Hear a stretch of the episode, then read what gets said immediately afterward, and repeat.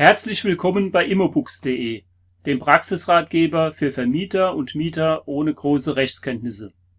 Heute beschäftigen wir uns mit dem Thema Vereinbarung einer Staffelmiete.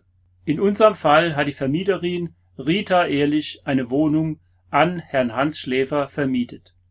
Beide Mietvertragsparteien vereinbaren mietvertraglich eine Staffelmiete in § 5 des Mietvertrages.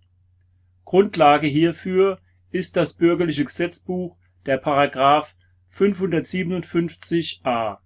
Bei der Vereinbarung einer Staffelmiete weiß jede Mietvertragspartei schon von vornherein, wie sich die Miethöhe für einen vereinbarten Zeitraum entwickeln wird und kann sich finanziell darauf einstellen. Die Vermieterin Ehrlich begrenzt aus Prinzip die Laufzeit einer Staffelmietvereinbarung auf einen Zeitraum von zehn Jahren. Als Vermieterin ist sie somit zehn lange Jahre gebunden, und es ist ihr strategisches Vermieterrisiko richtig einzuschätzen, wie sich die Inflation in diesem Zeitraum entwickeln wird. Als Mieter kann sich der Mieter-Schläfer der Staffelmietvereinbarung einfach durch eine ordentliche Kündigung des Mietvertrages entziehen. Auch wenn in unserem Fall die Mietvertragsparteien beiderseitig einen Ausschluss der Kündigungsfrist von drei Jahren vereinbart haben und der Mieter-Schläfer damit bei Abschluss des Mietvertrages am 1. April 2020 frühestens nach drei Jahren, also am 1. April 2023 ordentlich kündigen kann, ist sein Risiko gering. Da ihm schon mal wegen Eigenbedarf gekündigt wurde, kann er gut mit dem Kündigungsausschluss leben. Ebenso die Vermieterin Ehrlich ihrerseits kein Hotel sein will mit häufigen Mieterwechseln. Unter zwei Jahren Kündigungsausschluss gibt es bei ihr aus Prinzip keinen Mietvertrag. Frau Ehrlich weiß, dass bei einer Staffelmietvereinbarung beide Mietvertragsparteien das ordentliche Kündigungsrecht Kraftgesetz auf maximal vier Jahre ausschließen können. Dabei gilt der Zeitpunkt der Vereinbarung und nicht des Mietvertragsbeginns Während der Laufzeit der Staffelmietvereinbarung sind Mieterhöhungen nach den § 558 BGB bis 559b des BGB ausgeschlossen.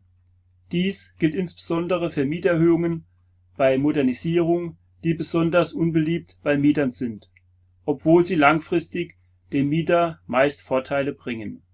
Nach Ablauf der Laufzeit der Staffelmietvereinbarung können Mieterhöhungen wieder nach den § 558 BGB (also Mieterhöhung bis zur ortsüblichen Vergleichsmiete) und § 559 BGB (Mieterhöhung bei Modernisierung) vorgenommen werden.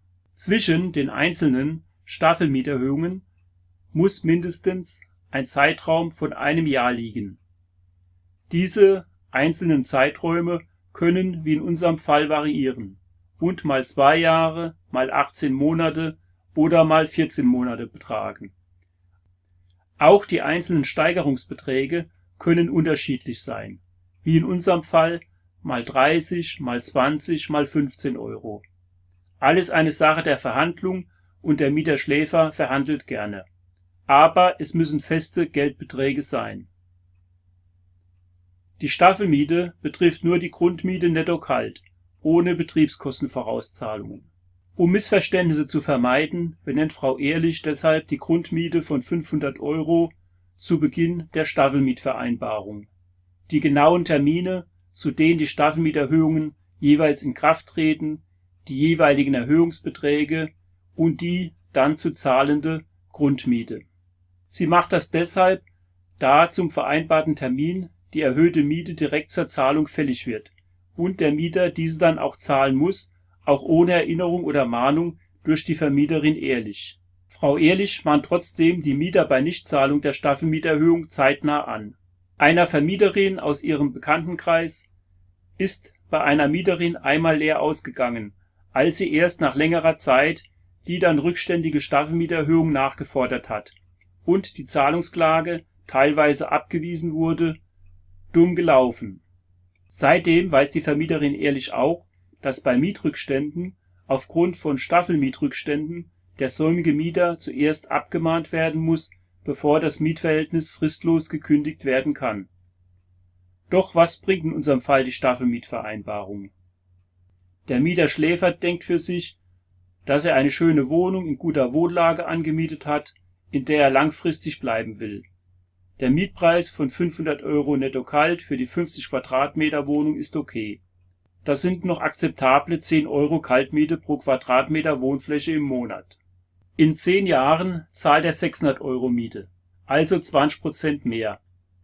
Bei einer jährlichen Inflationsrate von drei Prozent müsste er sonst in zehn Jahren 30 Prozent mehr Miete zahlen.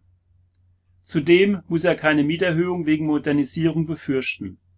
Das hat er einmal mitgemacht und nie wieder. Die Vermieterin Ehrlich denkt anders. In den nächsten zehn Jahren fallen sowieso keine Modernisierungsmaßnahmen bei ihrem Haus an. Laut Mietspiegel Mannheim liegt die aktuelle ortsübliche Vergleichsmiete bei 8,35 Euro pro Quadratmeter Wohnfläche. Bei Neuvermietung kann sie bis zu 20 Prozent darüber verlangen also vermietet sie für 10 Euro pro Quadratmeter. Ohne Staffelmietvereinbarung kann sie die Miete erst wieder erhöhen, wenn die ortsübliche Vergleichsmiete die 10-Euro-Marke überschritten hat. Und das kann ein paar Jahre dauern. Frau Ehrlich weiß aus Erfahrung, dass die Wohnungsmieten in der Regel über einen längeren Zeitraum bezogen auf die Inflationsrate langsamer und zeitverzögerter steigen in begehrten Metropolregionen und Boomstädten wie Berlin, München oder Hamburg kann die Entwicklung anders verlaufen, die zu anderen Überlegungen führen, sprich deutlich höheren und kürzeren Staffelmieterhöhungsschritten. Denke nach und bleibe reich. Bezogen auf Mannheim hätte die Vermieterin Ehrlich ohne die Staffelmietvereinbarung jedes Jahr wachsend circa ein bis zwei Prozent weniger Geld in der Tasche durch Inflationsverlust gehabt und zudem keine Erhöhungsmöglichkeiten mehr nach dem Mietspiegel. Wenn alles perfekt läuft, kann die Vermieterin Ehrlich durch die Staffelmietvereinbarung nach zehn Jahren einen finanziellen Vorteil von 5.550 Euro erwirtschaften. Kleinvieh macht auch Mist. Somit hat die Vermieterin Ehrlich wieder das erreicht, was sie wollte. Mehr Geld in der Kasse durch Vereinbarung einer durchdachten Staffelmietvereinbarung und einen glücklichen Mieter, der überzeugt ist, ebenfalls damit ein gutes Geschäft gemacht zu haben. Nur auf eins achtet die Vermieterin ehrlich trotz ihres Gewinnstrebens, dass die vereinbarte Staffelmiete ohne gerichtsfeste Begründung nie mehr als 20 Prozent über der ortsüblichen Vergleichsmiete liegt. Schließlich will sich Frau Ehrlich nicht irgendwann mit möglichen Rückforderungsansprüchen des Mieterschläfers oder gar mit dem Staatsanwalt wegen Mietwuchervorwürfen auseinandersetzen in Gemeinden, in denen die sogenannte Mietpreisbremse bei Neuabschluss eines Mietvertrages zu beachten ist, sollte die jeweilig eingetretene Staffelmieterhöhung nicht zu einer Miethöhe führen, die über 10 Prozent der ortsüblichen Vergleichsmiete dieser Gemeinde liegt. Hier ist der § 557a des Bürgerlichen Gesetzbuchs in Verbindung mit dem § 558 des BGB zu beachten. Aber das ist Thema eines anderen Ratgebervideos. Falls Sie noch Fragen oder Anregungen haben, erreichen Sie uns wie immer unter immobook.t-online.de oder Sie besuchen unsere Website www.vermietershop.de. Abschließend wünschen wir Ihnen noch eine gute Zeit. Tschüss, Ihr Immobooks Team.